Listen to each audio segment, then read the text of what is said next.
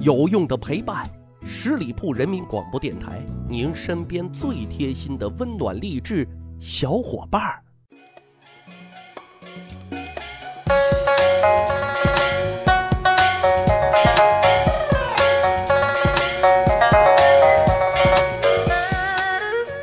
十里铺人民广播电台，趣扒历史，增长见识，密史趣谈。我是大汉。这世道啊，其实一直都是软的怕硬的，硬的怕横的，横的怕愣的，愣的怕不要命的。今天节目咱们就讲一位不要命的猛人。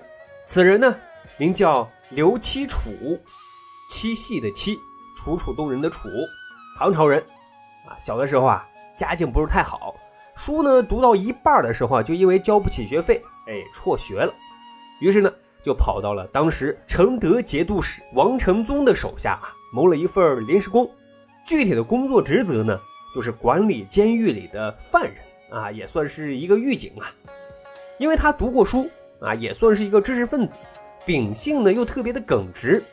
有一次呢，有一个平头老百姓啊，因为拒绝缴纳政府的苛捐杂税，被关进了大牢。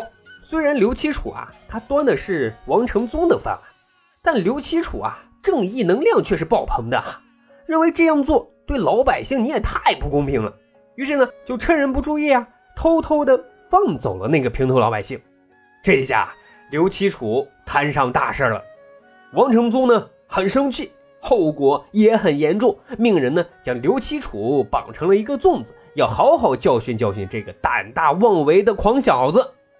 此时，我们再来看看刘七楚，面无惧色啊，因为他有那一根筋的气质啊，因为坚信自己的行为啊是正确的，就现场啊跟他的顶头上司开展了一场辩论，还越说越激动，最后呢做出了一个令现场所有人啊都心惊肉跳的举动，什么呢？用自己的脑袋啊使劲的呢去撞地啊，直到撞的是头破血流啊。王承宗都惊呆了，这是要玩命的节奏啊！就觉得这人留在身边，那就是一个定时炸弹啊，还不如赶紧送走。于是呢，机缘巧合，在王承宗的极力推荐下，刘七楚竟然被唐敬宗啊破格录用为左拾遗啊！这是一个什么职位呢？一个专门向皇帝挑刺儿的这么一个岗位。再说说唐敬宗，继位那年。才十六岁啊，还是一个少年，是一个超级爱睡懒觉的一个领导。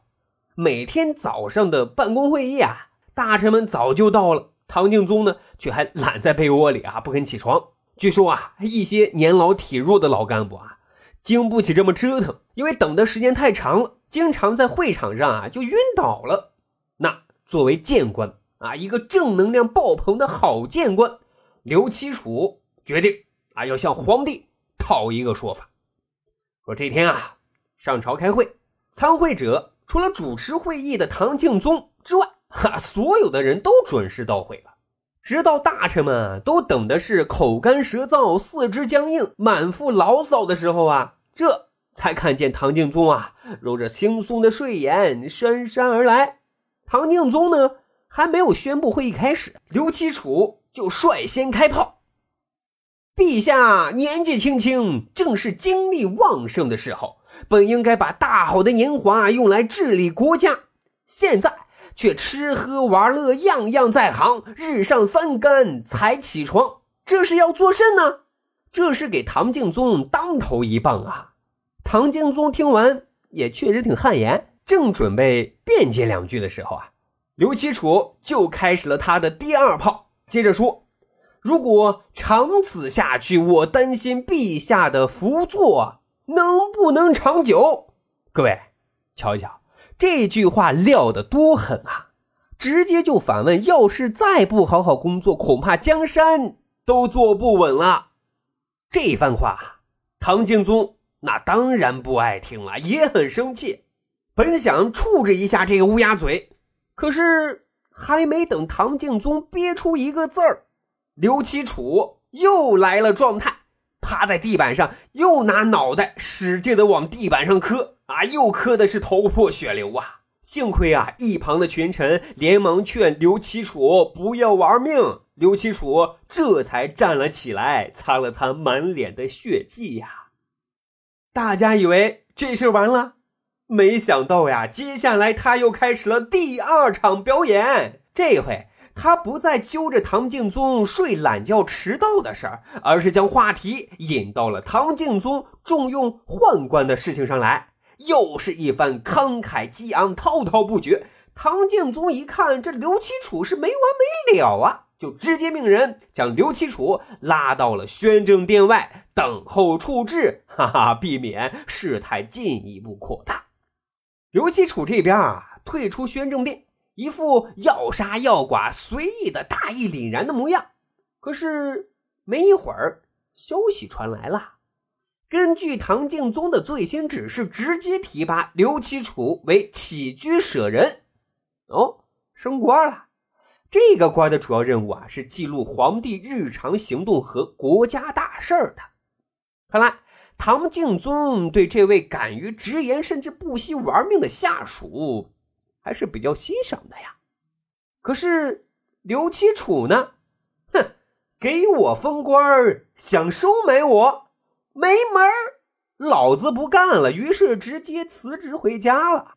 其实啊，虽然发生这些事儿让唐敬宗啊很没有面子，但他对这个二愣子谏官啊还是很认可的。据说啊，这事儿过了好几个月之后，朝廷的几个谏官与唐敬宗在聊天，唐敬宗突然就问：“当初那个在我面前撞地板的刘启楚，现在搁哪儿呢？”啊！回答的人说：“人家辞职回家了。”唐敬宗觉得国家需要这样的栋梁呢，这样敢较真的一定是好官啊！于是就又发布任命书，任命刘启楚为谏议大夫，成为正四品的官员。啊，只是很可惜啊，唐敬宗就是一个纨绔子弟。当初刘启楚指责他重用宦官，最后。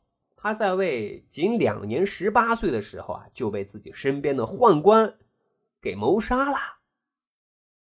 好，十里铺人民广播电台《密史趣谈》，咱还有一个趣吧历史的小分队。如果您对历史边角料很感兴趣，欢迎大家关注十里铺人民广播电台的公众微信账号，然后回复数字一，就可以添加大汉的个人微信。经过简单审核之后啊，我就会邀请大家进入这个小分队当中，咱可以谈天谈地，聊历史段子。本期节目就是这样，感谢收听，下期再会。